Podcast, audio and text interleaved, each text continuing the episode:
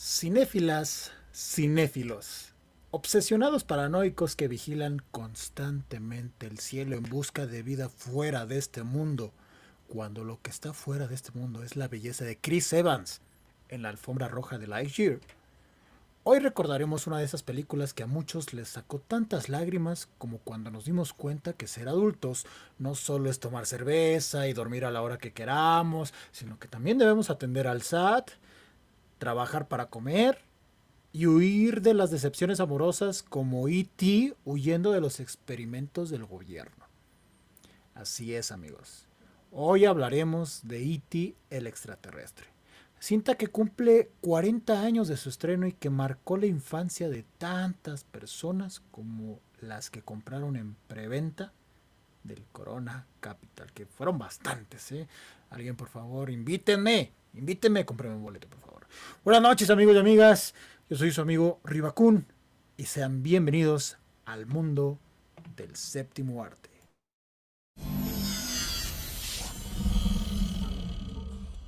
Oye eso, señor Pizarro FM. Es el sonido de lo inevitable.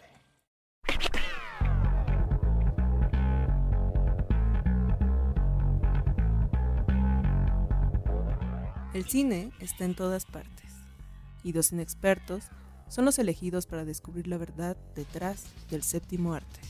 Liberaremos tu mente. Esto es Voz.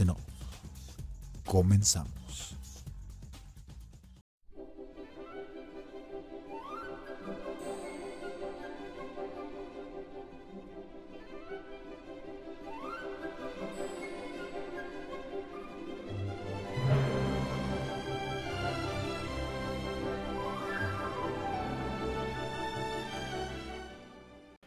Buenas noches cinéfilos y cinéfilas, hoy es lunes 13 de junio del 2022 y lo que ustedes están escuchando es un programa más de Voz en Off, lo mejor de la cultura del séptimo arte que es transmitido por Bizarro FM. Muchas gracias a todas y todos los que se están uniendo a la transmisión.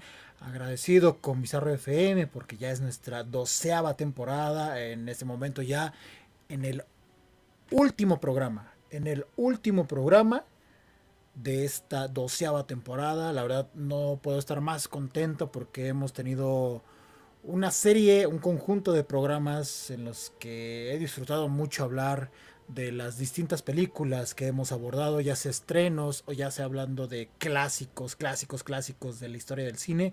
Pues aquí andamos con todo, con la mera actitud y nada, para hablar hoy de una cinta que ya tenía rato, ya tenía bastante tiempo que no la veía, ¿eh? estoy hablando de, tiempo de años. O sea, ya tenía años que no veía esta película, ya seguramente lo habrán visto en, redes sociales, vamos a hablar de E.T., dado de que acaba de cumplir 40 años de su estreno, el 11 de junio de 1982, se estrenaba en el Festival de Cannes, se proyectaba por primera vez y de los primeros trabajos de Spielberg, si no me equivoco, debió ser su quinto largometraje, su cuarto largometraje. Ahorita busco exactamente cuál, cuál fue.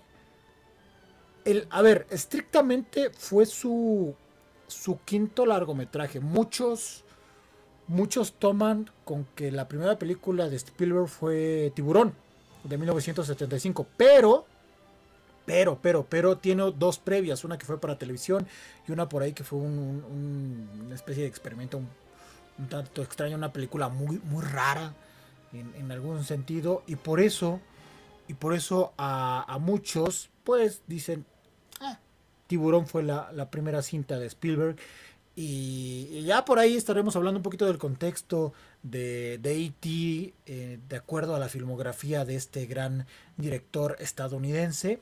Pero antes de cualquier cosa, me gustaría recordarles las redes sociales, tanto del programa como de la estación. A nosotros nos encuentran en Facebook, Twitter, Instagram, TikTok, Twitch, que por ahí sufrimos un pequeño accidente, pero que mañana se compone. En todos lados nos encuentran como arroba Show. Y a la estación, recuerden, la encuentran en todas partes como Bizarro FM. ¿De acuerdo? Muchas, muchas, muchas gracias por, por estar aquí atentos. Y ya saben, antes de iniciar con, con el tema de, del día, pues tenemos algunas, algunas noticias que fueron surgiendo en la semana, un par de noticias por ahí que me gustaría, que me gustaría comentar. Y pues nada, la, la primera de ellas tiene justo que ver con, con algo que mencionaba en, en el speech inicial de este programa. Y es con el estreno que se acerca, una especie de, de spin-off, no sé si llamarle spin-off realmente, no sé como tal, porque no es como que viva en el mismo universo de, Toy Story. Y Lightyear, Lightyear que está próxima a estrenarse en, en, todo el mundo, en México, es esta historia que utiliza la figura de Buzz Lightyear, personaje de Toy Story, para contar una historia de ciencia ficción animada. Hay una noticia por ahí un poco controversial y es que fue prohibida en, distintos países, sobre todo de Medio Oriente. ¿Por qué sucede esto? Es la segunda producción de Disney ¿eh? que, ha sido prohibida por, por un tema de inclusión. ¿A qué nos referimos? En meses anteriores ya se había hablado de que iba a haber un beso entre, entre una pareja gay en esta, en esta película. No sabíamos a ciencia cierta si esto iba a suceder. Pero ahora, justo con el, la proyección que se realizó para diferentes medios la semana pasada, si no me equivoco, pues obviamente empezaron a salir las primeras críticas, las, las primeras reseñas y pues por ahí salió la confirmación de que sí va a existir un, beso entre una pareja gay, que es entre eh, una, una personaje que ahorita, un personaje que ahorita no recuerdo el nombre de la, de la chica, ahorita les digo exactamente, Alicia se llama el nombre del, personaje, eh, la cual pues tiene, eh, este es un poquito spoiler y a la vez no es spoiler, es un poquito el contexto del personaje, tiene una familia junto a su pareja, obviamente otra, otra chica, a la cual pues termina saludando de, beso, ¿no? De beso en los labios. Entonces fue en Arabia Saudita, Bahrein, Egipto, Kuwait, Oman, Qatar y los Emiratos Árabes Unidos, los cuales decidieron pues no exhibir la película en sus cines justo por este contenido LGBT, que no sé tampoco si llamarlo contenido LGBT, es un beso entre dos mujeres y ya no pasa absolutamente nada. Pero ustedes conocen las costumbres, tradiciones e ideas que tienen estos países de, Medio Oriente. Eh, vaya, son, son temas que, no soportan que se, que se divulguen, son contenidos que no les gusta que su población lo, pueda consumir. Y por ahí se había mencionado que Disney en un primer corte había hecho, eh, digamos que una, segmentación, o sea que de, de, tal manera quitó esta parte del beso para poderlo mostrar en estos países que estaban abogando por, por, que se hiciera como una especie de, montaje, pero los, los trabajadores de, la, producción, diferentes protestas hicieron que, no hiciera esto Disney, que, que, lo, que lo reintegraran al corte final. Y es por eso que pues vaya se va a terminar proyectando. Y no es, pues no es la primera vez que sucede en este año, ya lo vivimos un poquito con, con Doctor Strange y me parece con algo que sucedió en Harry Potter, eso sí no tengo la, certeza, eh, pero, pero sí con Doctor Strange ya sucedió como temas de, que pues, no proyectan estas, estas cintas en distintos países. Em, por ejemplo, Doctor Strange creo que era por un tema político, no, no recuerdo exactamente, en algún momento lo mencionamos en el programa. Pues miren, ¿qué, les podemos decir? Finalmente estos países son los que deciden qué, qué contenido va a digerir su público. Por más que nosotros eh, tengamos nuestras propias ideologías y que podamos sentir que esto es retrógrada de cierta manera, pues, no se puede hacer como mucho al respecto si ellos no, no quieren como publicarlo, si no quieren proyectarlo, si no quieren que esté en sus salas de cine, desgraciadamente, se van a perder, a perder de algo que, que pues a lo mejor va a resultar en, en, una buena cinta, porque he estado viendo por ahí, no leyendo exactamente de lo que trata la película, sino he podido percibir un poco la, la, sensación de, de, la crítica y creo que la mayoría ha recibido de, de buena forma esta especie de spin-off, insisto, no sé si llamarla spin-off, es una historia alternativa con el personaje de, Buzz Lightyear. No sé, ya, ya estaremos checando a ver qué tal, qué tal sale esta cinta y, ver si en algún momento alguno de estos países pues da marcha para atrás, que lo veo muy complicado. Por ejemplo, China, creo que todavía estaba en veremos, todavía no hay una fecha de estreno por, por allá. Creo que todavía estaba como muy, muy, muy recia de, ver si se estrenaba, si no se estrenaba. Entonces, están con la esperanza, ¿no? Porque China siempre termina de siendo un mercado importante para el cine hollywoodense, para el cine norteamericano. Entonces, pues ya estaremos avisándoles en nuestras redes sociales si esto llega a, suceder. Esto, pues bueno, con el tema de, de Lightyear que es protagonizado en doblaje por Chris Evans, por eso el chiste de, de, Chris Evans al principio, que ustedes vieron las imágenes en Twitter, vaya que, que, guapo está el chavo, ¿eh? esta, joven promesa ya. Obviamente no ya sé que no es joven promesa, que ya es un consolidado. Bueno, no sé si es consolidado Chris Evans. Ustedes lo mencionarán en redes sociales si, si consideran que es un consolidado.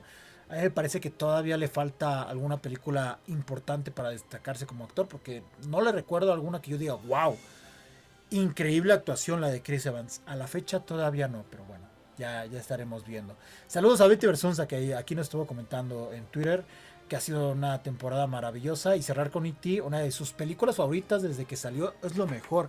Que justo me, gustaría, me gustaría que en redes sociales me comentaran sus primeras experiencias con, con E.T., con esta cinta, porque muchos, bueno, Betty, no sé si le habrá tocado verla en cine, porque Hubo muchas reproyecciones de esta cinta en los noventas, en estas eh, famosas salas donde tenían como esta dinámica del cine de permanencia voluntaria, donde pasaban como varios ciclos y ahí volvían a reestrenar la cinta de, de E.T. y pues algunos otros que como me tocó a mí, la pudimos ver en, Canal 5 o en Canal 7, creo que la pasaban en Canal 7 la, la, película. No sé si inicialmente en Canal 5, después en Canal 7, eso la verdad si no lo recuerdo específicamente.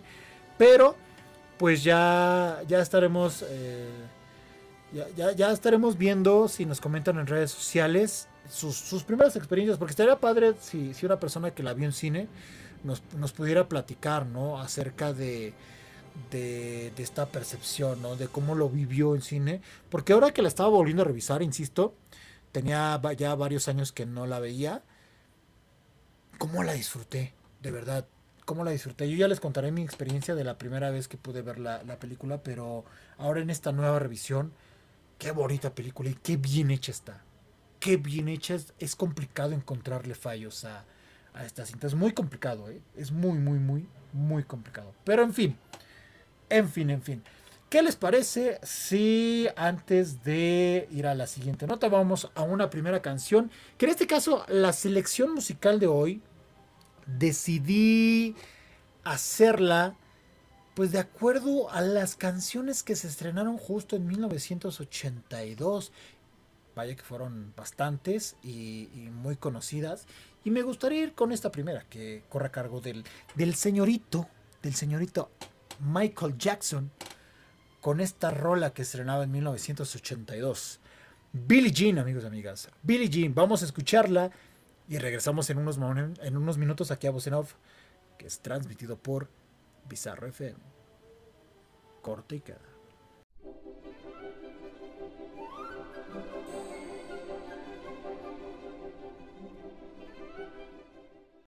Estamos de regreso, amigos y amigas, aquí a Voz lo mejor de la cultura del séptimo arte, que es transmitido por Bizarro FM. Qué, qué gran música la de John Williams en, esa película, ya la platicaremos más adelante, de todo lo que logró, unos par de datillos curiosos que, sucedieron con, la composición de esta melodía para, para la película de E.T., pero ya, ya lo estaremos platicando un poquito más adelante.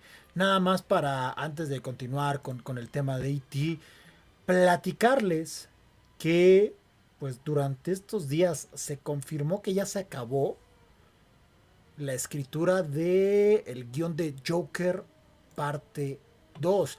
Ya sabíamos que eh, Todd Phillips, que fue el eh, director de, Joker, esta película multigalardonada, interpretada, bueno, protagonizada por Joaquín Phoenix, em, ya sabíamos que iba a a, realizarse una segunda parte y que Joaquín Phoenix estaba interesado en participar en una, en una segunda entrega, siempre y cuando el guion pues estuviera bien escrito, ¿no? Que estuviera interesante, porque ustedes saben que, que, Joaquín Phoenix, para empezar, él siempre había dicho que no es muy fanático de hacer secuelas, de entrada.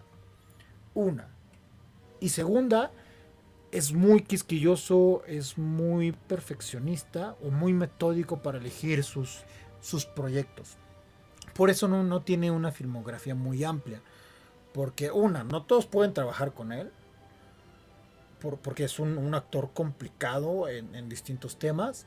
Y dos, si es una persona que es muy selectiva en este sentido. Entonces ahorita ya le dieron el guion a, leer a Joaquín Phoenix ya él estará anunciando si, si, será partícipe de este segundo proyecto, de esta secuela de, Joker. Pero pues nada, estaremos, estaremos esperando noticias de cuándo inicia el rodaje, de, de, si va a haber modificaciones al guion y toda esa parte, porque definitivamente estamos hablando de una película que estuvo nominada en los premios Oscar, que estuvo nominado en Venecia, si no me equivoco, creo que fue en Venecia. Eh, estuvo justo en este circuito de, de premios, películas rumbo al Oscar. Después, pues nada, nada, ya, ya estaremos por ahí revisando eh, las, las este, noticias futuras al respecto. Bueno, también en un tema relacionado con, eh, con el universo de Batman, una versión animada de Batman ambientado en aztecas. De hecho, la, película se va, a llamar Batman Azteca. Es un proyecto en conjunto de DC con Anime Studios, esta productora mexicana que, que ya para incluirse en un trabajo en conjunto con DC Comics, pues cuidado, parece bastante interesante. Por ahí estuve revisando algunas, algunas imágenes al respecto y se ve, se ve curioso. No sé qué tanto pueda funcionar un Batman eh, pues aterrizado en este contexto de los aztecas. Suena un tanto raro como esa versión de, de Batman Samurai, creo que era. Ninja Batman, era Ninja Batman. Que, que, fue algo como muy, muy raro, que a, mucha gente le gustó, pero a otros como que sí les resultó como un experimento bastante curioso, extraño. Esperamos a ver qué, va, qué va a resultar de, de, Batman Azteca. Así va a ser el nombre. Así va a ser el nombre de, de esta cinta. ¿no? Y bueno, para, empezar, que Batman es de mis personajes o superhéroes favoritos o antihéroe, porque poniéndonos quisquillosos o estrictos, es un antihéroe, ¿no?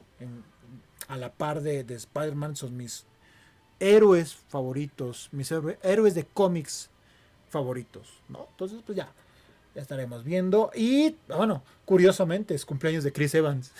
Eso, eso sí lo acabo de descubrir, descubrir, perdón, gracias a Twitter, ¿eh? No sabía que era cumpleaños de Chris Evans, pero miren, que, qué oportuno es Twitter.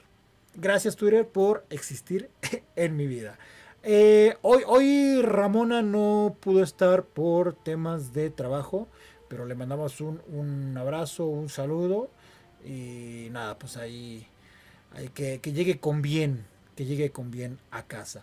Em, pues ya entrando de lleno al, tema de, de E.T., amigos y amigas, entrando de lleno al tema de E.T., justo me gustaría conversar sus primeras experiencias, mi primera experiencia con E.T. Por ejemplo, aquí Betty nos, comentaba que E.T., que el retorno del Jedi, fueron las primeras películas que pudo ver en el cine. Ella tenía tres años y algunas cosas le daban miedo, mientras que otras la hacían reír. Del final dice que no entendió todo, pero fue sumamente emocionante y esperanzador. Mira, qué bueno que la viste muy chiquita en, cine. No sé qué tanto puedes recordar de, la cinta a los tres años. Obviamente la pudiste ver, la pudiste ver después, ya sea por televisión o en un restreno en, el mismo cine o, que hayas comprado el, el, VHS o, el DVD, no sé, dependiendo. Y fíjense, en mi caso IT yo la primera vez la vi en, en televisión. Creo que sí fue en Canal 7 donde la vi por primera vez. Y debo decir, debo confesar que, que se me hizo una película larga. O sea, la primera vez que la vi. Eh, era, era, una película que la pasaban a cada rato y que, que, siempre la veía en partes. Siempre, siempre era de verla en partes, en partes, en partes. Porque había algo, había algo que no me terminaba de enganchar, ¿saben? O sea, siempre que, que la cachaba en televisión era de ver la parte donde tienen a, a E.T., ya lo tienen en camilla, a punto de, de morir, ¿no? Y, y yo no terminaba por entender. Después la empezaba a ver de inicio. Y yo como tal, no me enganchaba. De hecho, me aburría. A mí siendo chavito de 7, 6 años, 8 eh, años, me aburría ver E.T. en esta primera parte. Donde ya me, más o menos me atrapaba era cuando yo la agarraba de la mitad para adelante. En, donde pues ya estamos viendo como, como todo este conflicto de, de Elliot con E.T. e intentando que regrese a casa, el, gobierno por ahí atrapándolo, eh, intentando que, no muera E.T., este, esta desvinculación que, tiene Elliot con, con E.T., ¿no? Que de cierta manera el extraterrestre lo hace para que sobreviva el humano. Entonces, esa segunda parte es muy entretenida y de hecho a la fecha creo que es la, la la que más te atrapa. Ya de más grande, pues obviamente ya la volví a ver que tendría unos 14, 15 años y yo me, terminó por fascinar. Es, es una joya, es un clásico del, cine mundial. Pero fue ya hasta más grande cuando empecé a percibir la, cinta de otra manera. ¿no? Ya, ya el discurso o su discurso de amistad, su discurso de pues esta persona que está encontrando justo un amigo donde a lo mejor no lo ha encontrado en su vida, en su vida diaria, en, su entorno escolar, en su entorno de hermandad también, porque con sus mismos hermanos como que no la llevaba tan bien Elliot. Y estamos hablando de que es eh, un chico que vive en un entorno familiar roto, donde no, donde no hay una figura paterna, ¿no? Entonces, pues es, es un niño que de cierta manera está reprimiendo sus, sus sentimientos. Y de cierta manera creo que es un, tema con el cual un adolescente se puede llegar a identificar de muchas maneras, ya sea por el tema familiar, ya sea por el tema escolar, de amistad, en fin, muchas cuestiones, incluso esta primera parte que tiene tintes de terror muy bien delimitados, muy bien marcados por parte de Steven Spielberg con, con ciertos encuadres, como el, el hecho de cómo presenta al extraterrestre es muy atractivo visualmente y también le da cierto toque a la, a la historia, ¿no? Por ahí sería la, pregunta de, ¿en verdad es una película para, para niños? O sea, ¿está dirigida 100% para niños? ¿Está hecho desde origen de esta forma? La verdad es que me gustaría que ustedes lo, lo comentaran en redes sociales si ustedes lo consideran de esta forma y que sigan comentando, que sigan comentando sus primeras experiencias. Yo me paso a la segunda canción que vamos a colocar eh, en este día.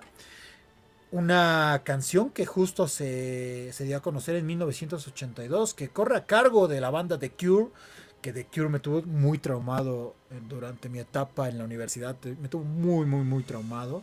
No sé si en ese momento, hace 10 años, vinieron de, concierto, creo que sí. Creo que vinieron de concierto hace 10 años, igual y posteriormente, la verdad desconozco, pero en ese momento sí me tenían traumadísimos. Y nada, vamos a escuchar A Strange Day de The Cure y regresamos en unos minutos aquí a Vocenov, que es transmitido por Pizarro FM. Corte y queda.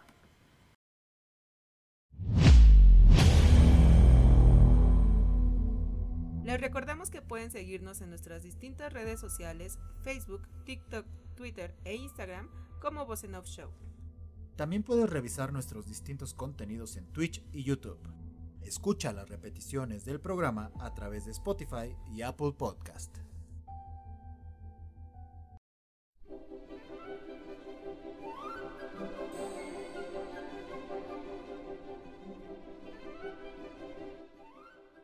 Estamos de regreso, amigos y amigas, aquí a Off, lo mejor de la cultura del séptimo arte, que es transmitido por Bizarro FM. Gracias por continuar aquí conmigo en la transmisión, acompañándome en esta noche, eh, diría fría, pero de repente como que aquí, aquí donde estoy específicamente, si hace algo de, calorcito. Ayer, por ejemplo, ahí, en, ahí por Mixquack, les casi casi que les nevó. Yo sé que, fue granizo, pero casi casi que les nevó, ¿eh? Estuvo buena la, la llovizna, estuvo poderosa. Estuvo poderosa, la verdad. Pero, pero en fin, amigos, en fin, amigos y amigas. Eh, saludos también a Nikiti, que ya nos está escuchando aquí a través de Bizarro FM.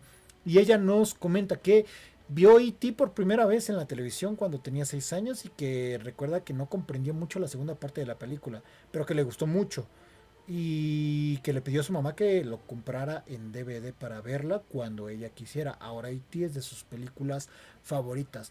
Hay un tema ahí con, la segunda parte de la, de la película y es, y es justo porque es como un cambio muy extraño.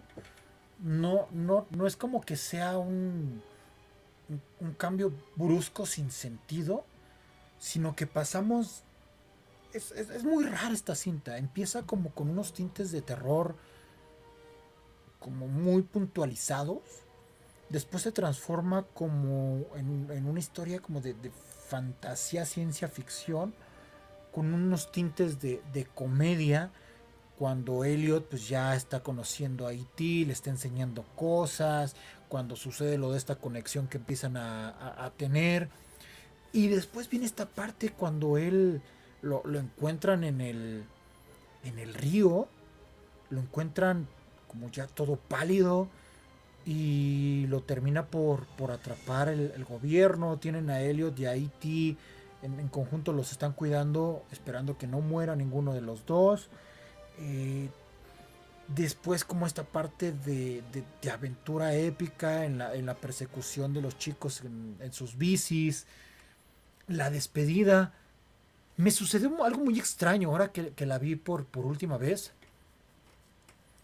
Y es que me, conmovió cuando pensé que no lo iba a hacer. Justo en esta parte donde tiene una constante convivencia con Elliot, como que yo sentía algún tipo de sentimiento lindo, de amistad lindo. Y, y, posteriormente, cuando sucede como, como esta, esta parte donde se empieza a enfermar E.T., o sea, a pesar de que ya sabía lo que iba a suceder, sí era algo muy raro, algo que decía... Mm, no, pensé que me fuera a conmover a ese extremo. Pero eso yo, yo se lo achaco a que está muy bien construida la historia. O sea, creo que presenta muy pocos huecos en su, en su guion, en su trama. Y, aparte, pues visualmente, la dirección y, todo esto, el hecho de que E.T.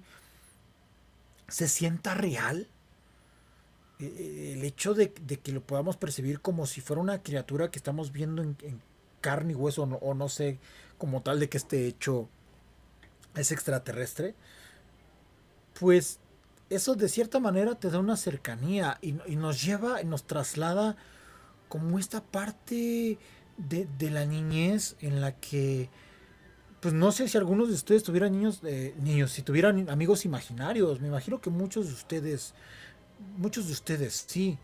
O sea, el mismo, el mismo Spielberg en su, en su momento llegó a mencionar que tras el divorcio de sus padres, para poder llenar el vacío de, este divorcio, pues creó un amigo imaginario, que era un, justo un amigo extraterrestre.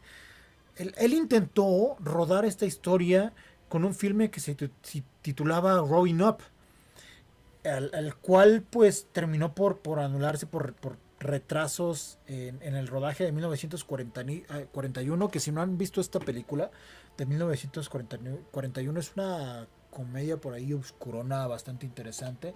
Y después por eso pues le cancelaron el, proyecto. Posteriormente pues intentó, intentó, pues vaya, eh, retomar la idea, pero siempre estaba como en el limbo, en el limbo, en el limbo, hasta que posteriormente mientras él estaba filmando eh, Indiana Jones y los cazadores del arca perdida, él empezó a escribir esta historia de, de E.T. Entonces, en conjunto con Melissa Mattinson, que fue la, la, principal guionista, fue prácticamente Spielberg que, que, le dijo, mira, tú vas a contar una historia de esto y esto y esto y esto y esto, se estuvo asesorando. Fue co-guionista y la que terminó por pulirlo fue Melissa y fue finalmente la que, la que terminó por, por, adoptar eh, o, por, por reescribir como tal la historia de E.T.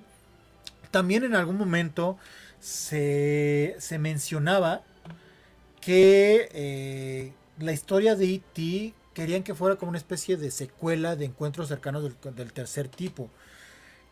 Que, siempre fue como de la inquietud de Spielberg contar una extensión de, esta trama, pero que finalmente se, se, transformó en otra cosa.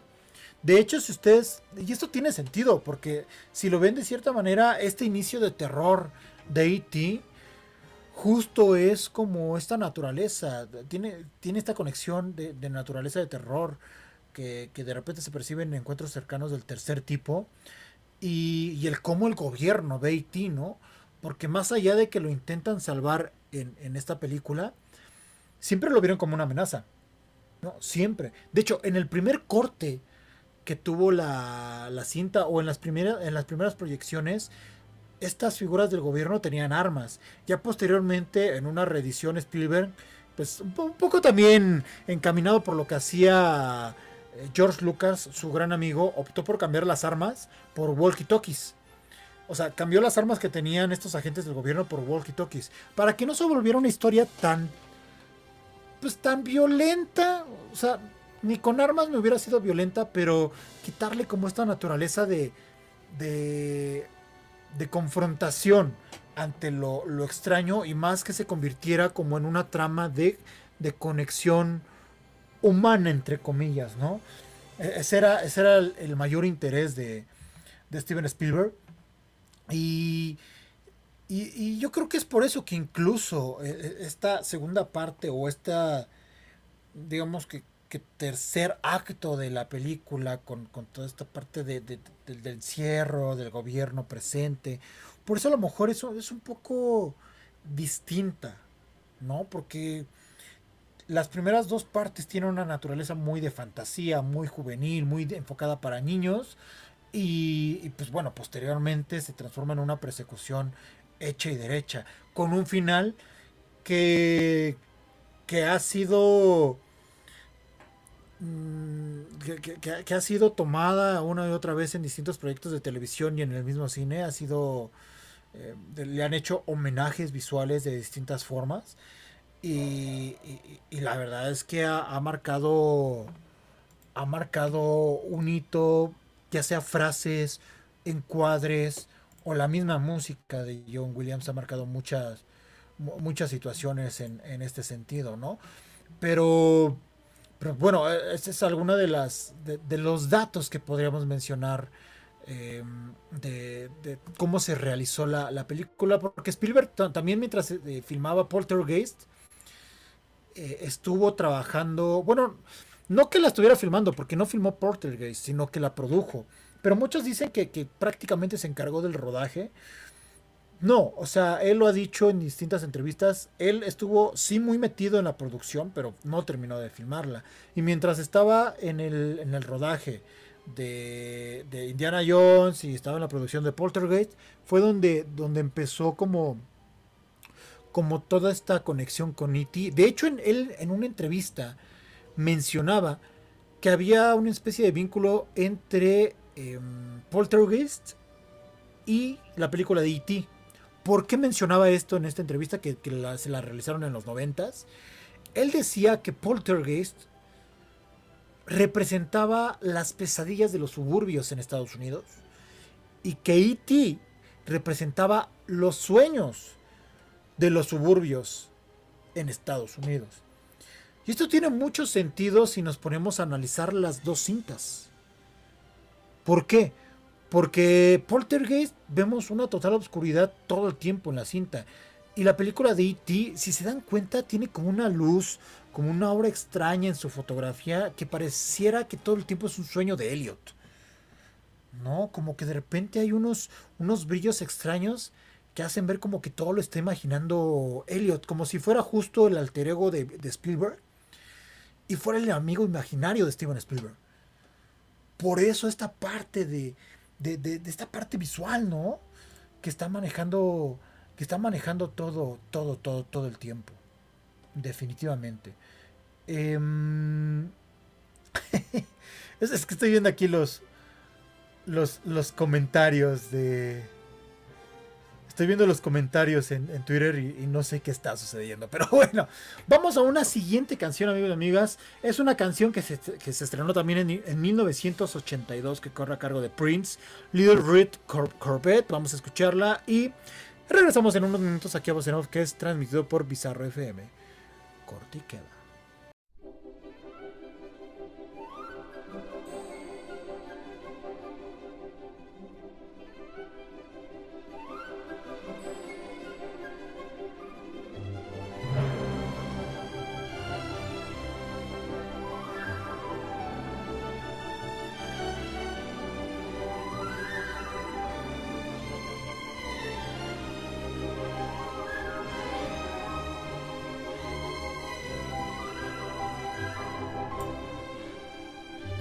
amigos y amigas aquí a Voz en Off, lo mejor de la cultura del séptimo arte que es transmitido por Bizarro FM. Eh, estamos de regreso amigos y amigas, estamos de regreso, espero que ahí se, escuche bien, que se escuche claro, sin problema. Eh, no sé por ahí que haya sucedido como, como tal, pero pues bueno, ya saben, algunos cuantos problemas técnicos que están suscitándose. Espero, espero que, eh, que, no se mantengan estos inconvenientes. Espero que ya se me escuche, que no haya ningún tipo de, problema. Porque la verdad es que no sé, no sé como tal que, que, haya sucedido. Perdón si se escucha diferente el, el audio por aquí tuve que hacer un pequeño cambio de, audio, al parecer ya se escucha, ya, no hay ningún tipo de, problema. Entonces una disculpa, una disculpa por, por este tipo de fallas técnicas. Perfecto, muchísimas gracias. Ya estamos de vuelta, ya estamos de vuelta amigos. Eh, bueno, antes de los inconvenientes técnicos, eh, estaba hablando acerca de justo la evolución justo la, evolución de Steven Spielberg como, como cineasta y dónde podríamos encontrar E.T. dentro de su filmografía. Y a ver, definitivamente eh, estamos en el, en el entendido de que, de que de cierta manera eh, esta película de E.T. la encontrábamos como en esta etapa de, Peter Pan que tuvo, que tuvo Steven Spielberg, ¿no? En, esta parte donde estaba dejando sus inquietudes infantiles y, estaba dejando atrás como todos esos sueños, todas esas fantasías que tuvo de, joven. Y justo les hice yo una pregunta al inicio de, de la transmisión y hablábamos acerca de de si considerábamos que, que E.T. era una película para niños, ¿no? Si, ustedes consideraban como tal. Y, la verdad es que no es una cinta 100% construida para niños. Sí, digamos que en su confección sí estaba dirigida a este sector, pero yo creo que con el tiempo y el mismo Spielberg estaba consciente de esto, yo creo que con el tiempo sí fue, digamos que minándose a otro, a otro tipo de, mm, de edades, ¿no? O sea, la, historia nos está hablando una, nos está hablando de el, em, del abandono paternal. O sea, estamos hablando de que de Elliot constantemente está reprimiendo sus, sus sentimientos. Si se dan cuenta, al principio de la película, el primer tercio, el primer acto, él como que nunca expresa al 100% lo que siente por, la ruptura de, sus padres, por, por, el divorcio. Tampoco no es como el tema principal, pero de cierta manera sí detona, esto detona que él intente crear una conexión con IT, e con este extraterrestre. Una. Dos, el hecho de que sea el hijo de medio, o sea, tenemos a su, hermano mayor y a su hermana menor, el hecho de, que sea el hermano de medio, y es bien sabido que los hermanos de medio está como este estereotipo de que son como los olvidados, ¿no? Como, como que el, hijo que, hereda la ropa del mayor no es el consentido porque normalmente el consentido es el menor. Entonces, como todos estos todos estos parámetros que van alimentando la personalidad de, de Elliot y que a la, a la par va creando cierta atmósfera de empatía con el espectador. Y otra, y otra cosa que genera empatía en el público infantil, hablando ya específicamente, es el hecho de que la cámara, la cámara siempre está al nivel de los niños. Siempre, siempre está al nivel de visión de los niños, tanto de Elliot como de la hermana. De hecho, el hermano mayor como que lo vemos un poco hacia arriba, ¿saben? La cámara lo está viendo como un poco hacia arriba porque siempre estamos desde la perspectiva de Elliot y del mismo E.T.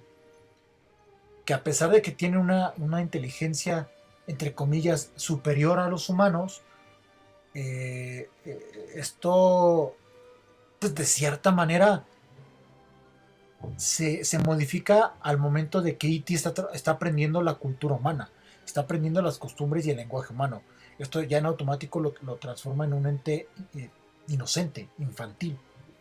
¿No? Porque está aprendiendo a la par de Elliot.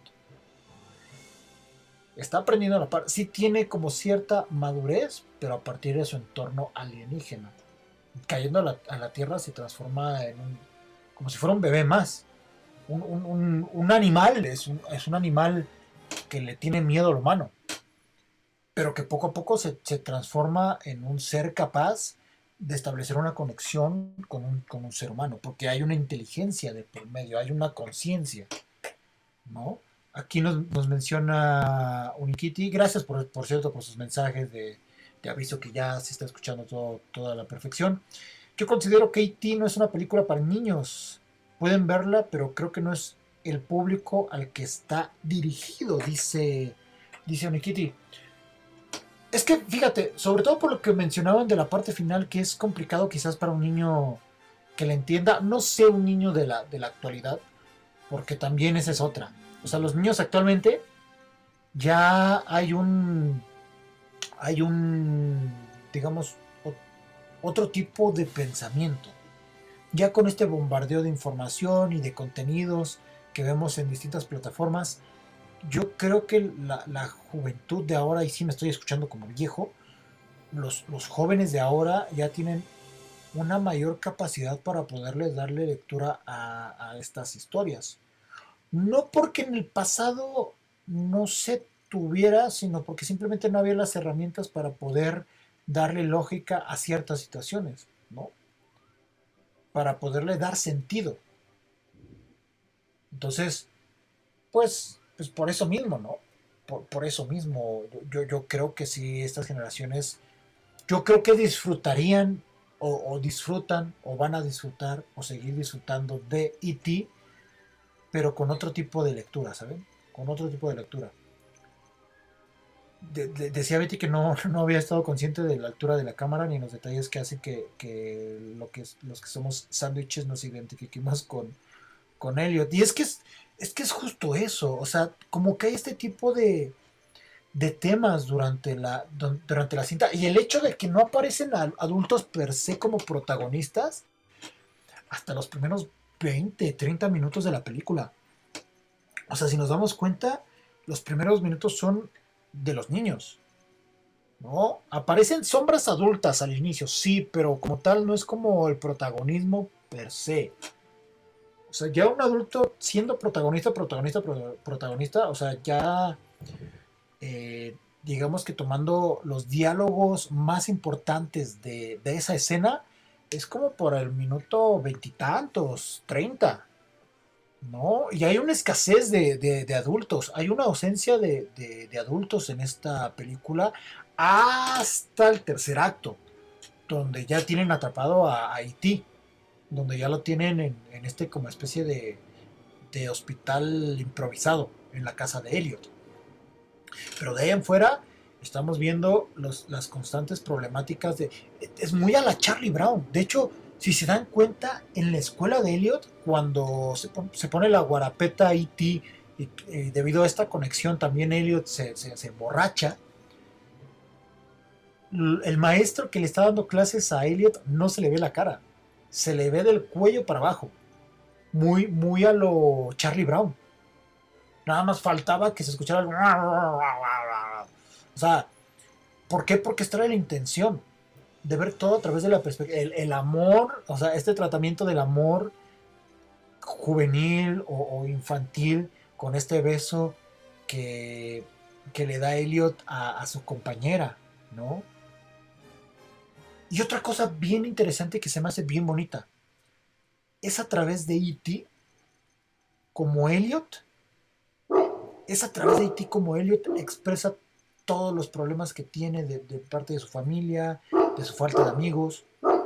Si se dan cuenta, al principio Elliot se enojaba porque no lo entendían, pero no expresaba al 100% por qué se enojaba. De dónde era el origen de su enojo. Tan es así que lo único que en lo que repara es en hacer sentir mal a su mamá diciéndole es que mi papá está en México y por eso no puedo hablar con él. Y eso hace que la mamá se quiebre. Pero tal, él no expresa que eso le molesta a él. Él no lo expresa. Es como una especie de, escudo, como una especie de defensa que él se va formando. Y es hasta que genera esta conexión con Iti que empezamos a ver estas sensaciones de asombro, de cariño, de, de, de, susto, ¿no? estas motivaciones, el, hecho de, a mí se me hace esta historia de, que se emborracha, esta secuencia en, la cual pues pierde de cierta manera la conciencia a través del alcohol, se me hace como una analogía al escape que tiene Elliot de no quiero saber nada de mis padres y lo voy a olvidar a través del alcohol. Insisto, no es Elliot el que toma como tal la cerveza, pero es a través de E.T. El, conducto, es el conducto por el cual se escapa de todas estas problemáticas, ¿no? Es, finalmente eh, esta especie de espejo en el cual se está, se está viendo Elliot es, como algo terapéutico de cierta manera y por eso no se quiere desprender de él, porque es como si fuera su muñeco ventríloco, ¿no? Con el cual puede decir todo, absolutamente todo, todo, todo lo que piensa. Absoluta, absolutamente todo.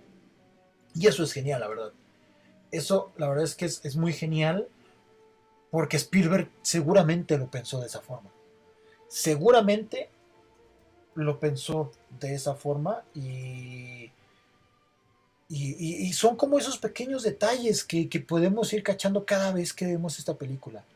Esos, esos pequeños eh, detalles que, alimentan a la, a la trama y, y, que termina siendo algo muy hermoso. Pero bueno, amigos, amigas, vamos a una siguiente canción. Estoy viendo muchas, muchas rolitas que se estrenaron durante, durante este año de, 1982 con bandas muy icónicas, con artistas muy, muy populares. Y en este caso, pues, ¿qué les parece si nos vamos con eh, Scorpions? Vámonos con Scorpions, con esta rolita que se titula Blackout. Y regresamos en unos minutos aquí a Voz que es transmitido por Bizarre FM. Estamos de regreso, amigos y amigas, aquí a Voz lo mejor de la cultura del séptimo arte, que es transmitido por Bizarro FM. Ahí escucharon las redes sociales para que vayan y nos sigan, para que nos comenten, para que hagan sugerencias, quejas, opinen, nos cuenten su día. También es válido, ¿no? También es válido que nos cuenten su día, a ver qué tal les fue. Me gustaría también saber acerca de, eso. Y nosotros continuamos con nuestra plática de, de E.T. con algunas situaciones curiosas que, que sucedieron alrededor de la, de la película. Y es bien sabido, amigos y amigas, que Steven Spielberg es un experto en el product placement. ¿A qué me refiero con ese término? Es el hecho de colocar marcas reconocidas en películas para darles promoción. Siempre ha sido un experto en este sentido y lo hace de manera sutil, elegante, sin que se note, no de una manera tan obvia, ¿no? Como el hecho de, les voy a poner una Coca-Cola enfrente de la cámara mientras la degusta el personaje hasta que diga, ¡ah! ¿No? No con ese nivel de descaro, sino coloca este tipo de cosillas de manera sutil, muchas veces de, manera eh, impensada, ¿no? O sea, sin ningún tipo de acuerdo previo sino simplemente es porque le nació utilizar esos productos o muchas veces porque si hay un contrato de patrocinio en el cual tiene que eh, colocar el producto. Pero finalmente creo que hasta en eso es un maestro el señor Spielberg. ¿Y por qué menciono esto del product eh, placement? Ustedes recordarán que en, la, en, la, en el primer acto de la película, en una de las primeras escenas, cuando Elliot se da cuenta que hay una criatura rondando en su casa, lo empieza a traer con unos chocolatitos que parecen emanems. Pero resulta que no son emanems. En su momento, Spielberg quería utilizar los emanems, entonces fue con la marca para preguntarles, oigan, pues es que quiero utilizarlos en la película, quería ver si no había ningún tipo de problema, etcétera, etcétera. Pero Emanems terminó diciéndole, no, no, no, no, no, no queremos que nuestra marca esté relacionada con un extraterrestre que aparte no parece tan lindo. No, no, no, no queremos ese tipo de relación comercial. Spielberg dijo, bueno, no pasa nada, me voy con la marca Reese's Pieces. Reese's Es una marca similar a M&M's. los utilizó en la película, ya ustedes se podrán percatar de qué forma. Y al momento del estreno de la cinta, pues resulta que las acciones de Reese's Pieces se elevan hasta la estratosfera. Se elevan hasta el infinito y más allá. y es donde M&M's pues empiezan a dar cocolazos eh, se empiezan ahí a, arrepentir de esto. Ellos finalmente pues también que iban a saber, ¿no? Pero pues ya hablábamos de un Spielberg que ya era reconocido y, el hecho de que no le tuvieran fe, pues nada. O sea, fue, fue ahí una mala jugada de, de los directivos de M&M's que yo creo que hasta la fecha se deben estar arrepintiendo. Por aquí nos mencionan y no volvemos a ver a la niña que besa, sino hasta que salió en Watch. ¿A poco? Mira, esa no lo sabía. Eh, E.T. es del tipo que, aunque, aunque tiene niños como protagonistas, no es para niños. Efectivamente, o sea, si es una historia, es que no es compleja de, seguir, o sea, no es una historia complicada de, de poder deducir de qué se trata, pero la forma en cómo está hecha hace que no sea un producto específico para niños. Al igual que Stranger Things, dice Mikiti, que tiene niños, pero no es para niños, espero no una repetitiva. No, no, no te preocupes. Si está bien el, punto que estás estableciendo. Y yo creo, yo, yo, creo que de cierta manera tienes, tienes razón. O sea, y, y el hecho de que menciones Stranger Things me hace meditar en la influencia que ha tenido E.T. a lo largo de, todos estos años en, la misma película de Super 8, que no sé si han, han podido revisar, dirigida por J.J. Abrams.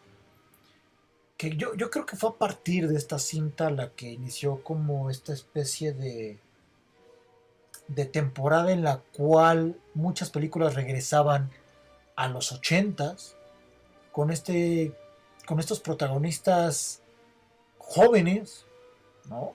adolescentes, que contaban historias de cierta manera de, adultos. Lo podemos ver, insisto, en Super 8, en el mismo Stranger Things, en Ready Player One, ¿no? También que tenía como esta naturaleza de los, de los 80s con un protagonista adolescente. Empezó como esta camada de, contenidos en, en, donde, pues definitivamente una influencia directa era E.T.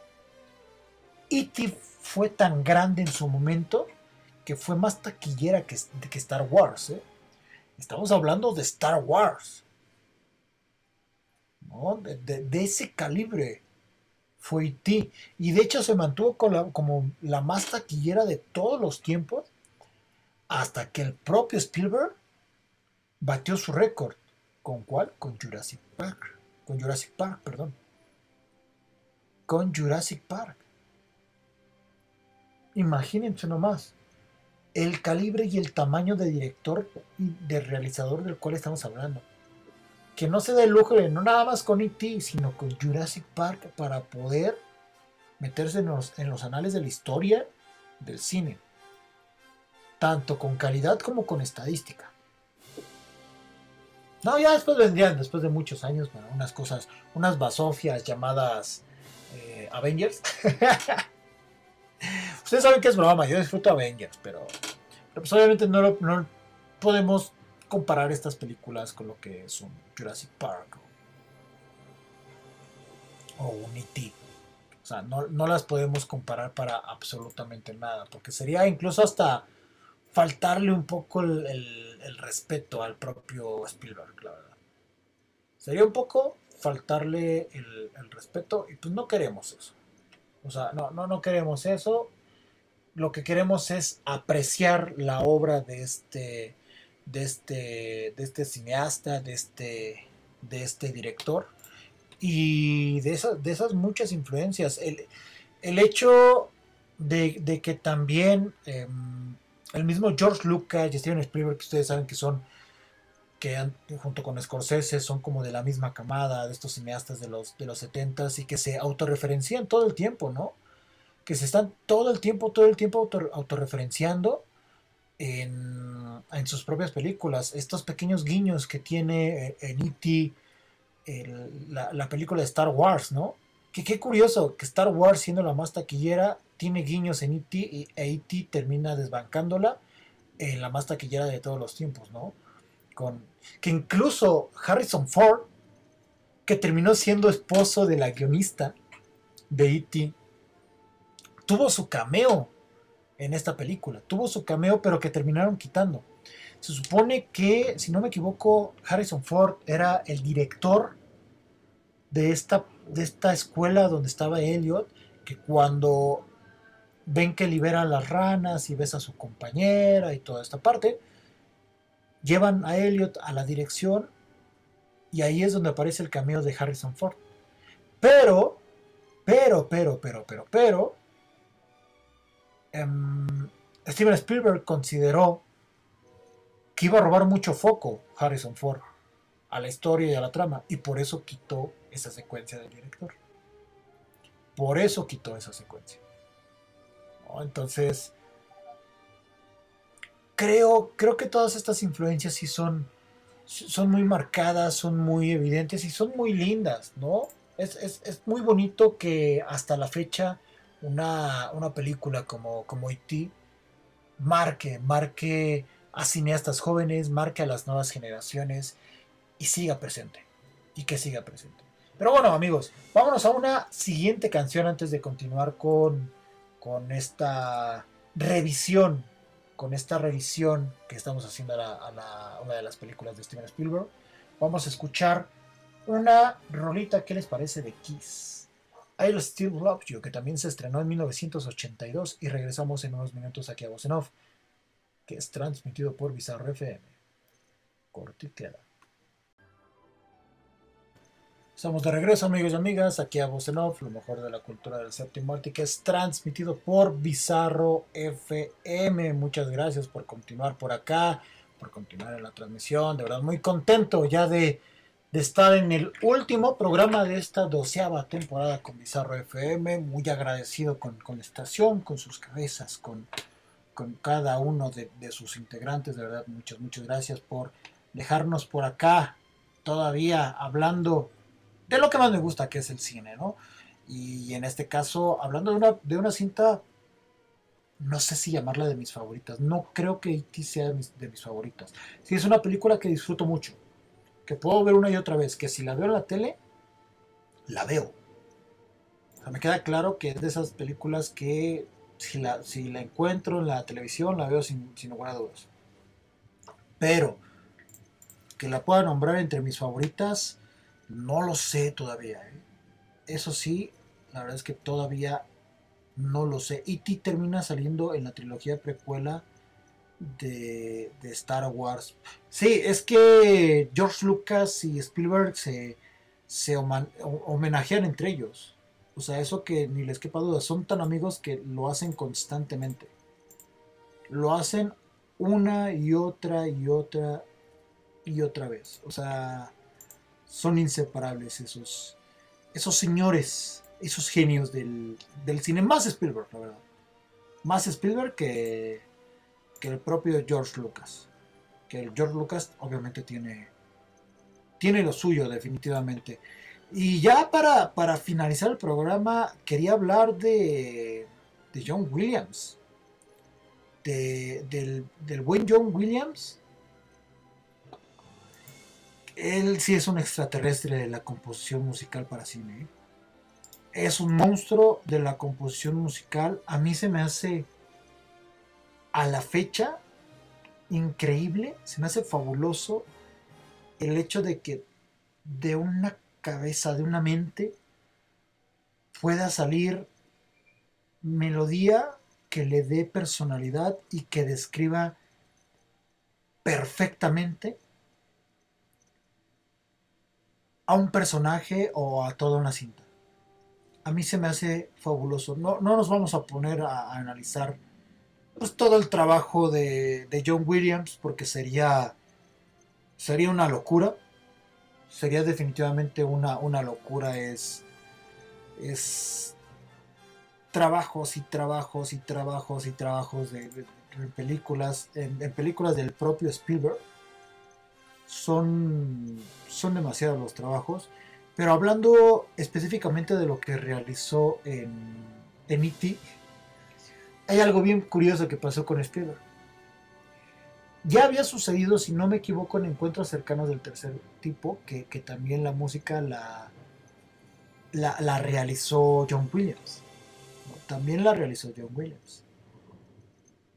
En esa cinta tuvieron problemas de producción, es decir, eh, muchas broncas con, eh, con los tiempos. Normalmente el proceso que se sigue al momento de, colocar o, componer música para una película es que tú ya le des montado al compositor, ya le des montado el trabajo cinematográfico, que ya le des montada la película. Esa, esa es como la parte académica como se realiza. Pero sucede, que en encuentros cercanos del tercer tipo, pues como tuvieron problemas con, con los tiempos, le dijo Spielberg a John Williams, no seas gacho, échate la música, ¿no? Y ya después yo en postproducción, yo me hago bolas y yo me hago bolas y la adapto de acuerdo a tu composición. Salió lo que salió, una joya. En E.T. se la vuelve a aplicar porque también tuvieron retrasos, tuvieron problemas de producción. Entonces, acá ya no se vio tan placa el, buen Spielberg. Ya le dio un cierto montaje provisional a John Williams. Y fue donde, fue donde dijo, ok, mira, esta es más o menos la esencia de la película. Me gustaría que compongas algo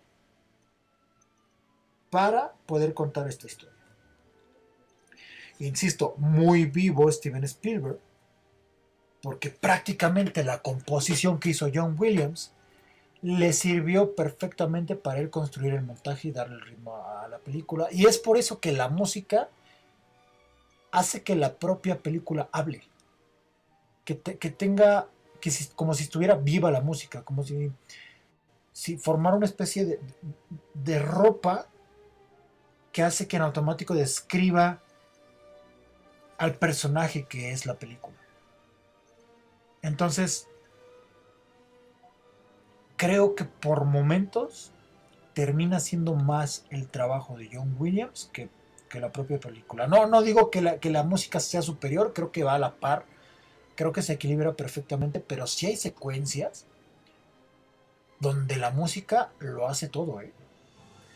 donde la música le da un no sé qué a lo que estamos viendo. ¿Cuál es el caso? Pues cuando están, cuando están persiguiendo justo a, a, los chicos en las bicicletas y el momento en el que se elevan y se rompe la melodía y se, va para arriba. ¿no? E, e, ese momento en el cual le imprime de una epicidad inconmensurable a la historia de estos chicos es espectacular.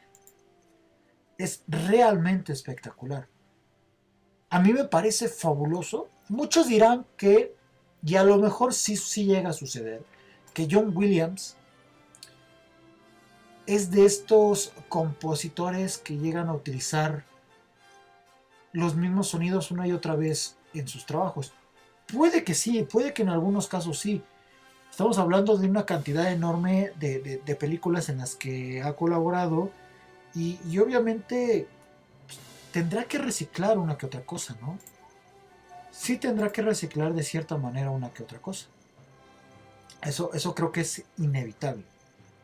Aquí la cuestión y, lo, lo increíble de este compositor es que a pesar de ese, entre comillas, reciclaje,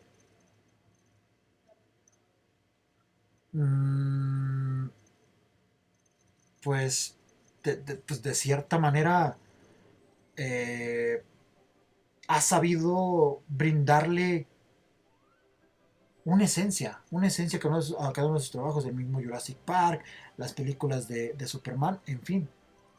Y de ahí nos vamos y nos vamos y nos vamos y nos vamos y nos vamos. ¿eh? John Williams de verdad que hizo un trabajo increíble.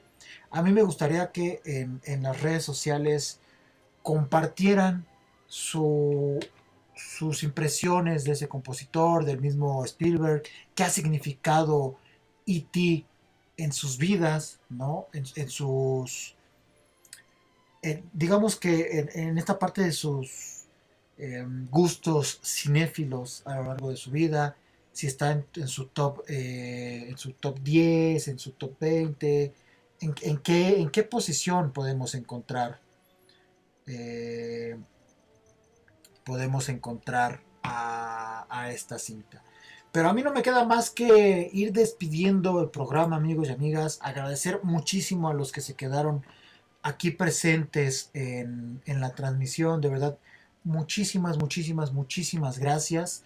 Eh, este, insisto, fue el último programa de esta doceava temporada en Bizarro FM. Agradecido con, con todos los cabezas, agradecido con todos los directivos de Bizarro FM. Muchísimas, muchísimas gracias.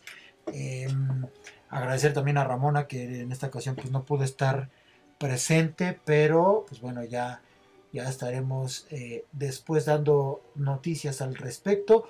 Y, nada, simplemente eh, decirles y recordarles nuestras redes sociales. Nos encuentran en, Facebook, Twitter, Instagram y TikTok como eh, Off Show y a la estación lo encuentran en cada una de las redes sociales como Pizarro FM.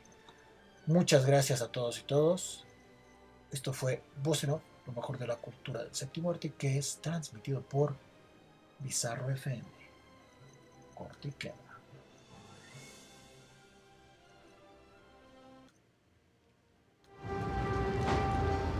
Hasta la vista, baby.